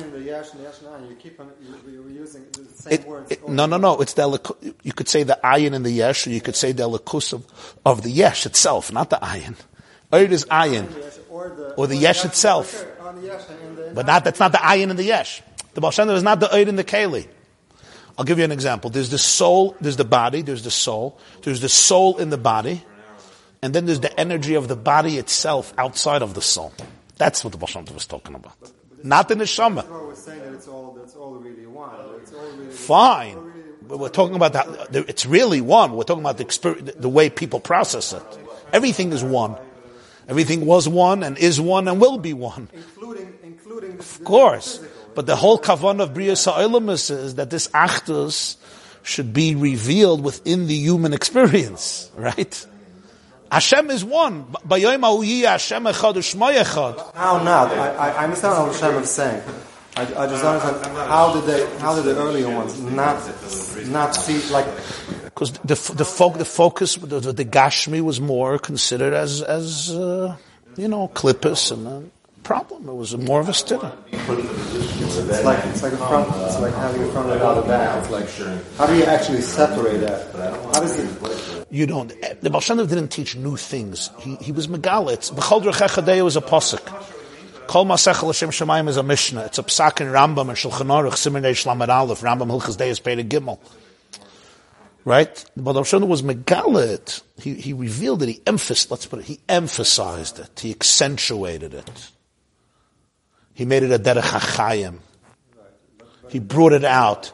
So you say, but why did he bring it? So that's what he's saying. He was, he was, because he was Megalit, these Nekudas, but it's always there. This is Yiddishkeit. It's not, uh, it's Yiddishkeit. I understand, but it does seem like in the earlier, like in the Kabbalah, that, that, that, that the ayin is the. If you read, if you read all the Sifrei Musar and Machshava before Chassidus, and even Ad Hayoim outside of Chassidus, you'll see that Olam Haza and Gashmius are uh, are dismissed, and for a good reason, and for a good reason. For a good reason. For a good reason, yeah. From their perspective. There's a lot of corruption in this world. How uh, know, but how they, no, but, uh, how they actually, how they actually differentiate infinity and, and, and, and, and finity? It is that the, you can't you, you, have... Okay, so this, this is what the Baal Shem Tov was teaching. Baal Shem Tov was teaching fusion. We have to fuse, fusion, unity, oneness. Ultimately, all of Yiddishkeit teaches it. It's not that the Baal Shem Tov came and brought a new religion. Your proof that the Baal Shem Tov was successful is your question. No, I, that a simple, Let's that's it. How, understand. How, how could it be before? What was that? You, you, you won't understand how it was before. Because the Baal Shem Tov already existed. Exactly. I was once teaching Masechta Pesachim in Yeshiva, first Taisvis. Taisvis says, since you're Medairaisa, you could be Mavatal Chametz, you don't have to be Baidik, you could just say the Chametz is bottle. And you anyway have to do Bittel. HaBaidik Tzarech Sheyevatel, it says Davav. So why do you need Dikas Chametz? Why do you have to be Baidik Chametz? Let people five seconds get up and say, Chametz is hefker, it's offer, and you don't have to keep people for a month cleaning their houses, or a week, or a day, whatever. And for Taisvis, Shema Yavei La'achla. If you're going to keep the Chametz in your house, you're going to might come to eat it. So that's why the Chachamim said, I don't care if you're Mavatal, you have to search and burn the Chametz. So there was a bacher there, I'll never forget. His name was Shmuley, tired of bacher. He jumps up. He says, impossible! Nobody's going to eat the Chametz. Who's going to eat chametz? You're going to go Pesach and and, and, and, and, and, and eat chametz by mistake? Who, nobody's going to eat chametz. And he was like, this doesn't make sense. I said, look at this. We could I could have never explained the Tosfos as well as you just did. The reason you jumped, it's impossible to eat chametz is why? Because we're going meshuga for three months. Cleaning the closets. If the all the preparation for Pesach would be five seconds, everybody would get up eleven fifty nine in the morning. By the way, all the chametz is bottle and it's hefka kafradara. Done. Let's go have a seder. You wouldn't jump up, and on the chalamayid you would come down. You would come down chalamayid, and by mistake you would take out a frozen pizza, right? Or say a little l'chaim on Smirnov, and that's by mistake. We're not talking about mezid, not talking about juba mezid. Yeah, because they drove you. Mad when you grew up, b'dikas, b'dikas, b'dikas, b'dikas, and you check with a candle at night. We, we don't have to do it, midat ha'Torah. What they do, they eradicated, they eradicated the connection to Chametz on Pesach. Verstehst? So your questions are the same nekuda. We say, Hashem is here, Hashem is there, Hashem is truly everywhere, up, um, down, down. Do you know that there were those who said that's kfirah? If you say Tzimtzum Kipshuta, you're not allowed to say that. He's in the garbage. One of the, the Yoshel Avav says, the king is in the garbage dump? How disgusting, how embarrassing.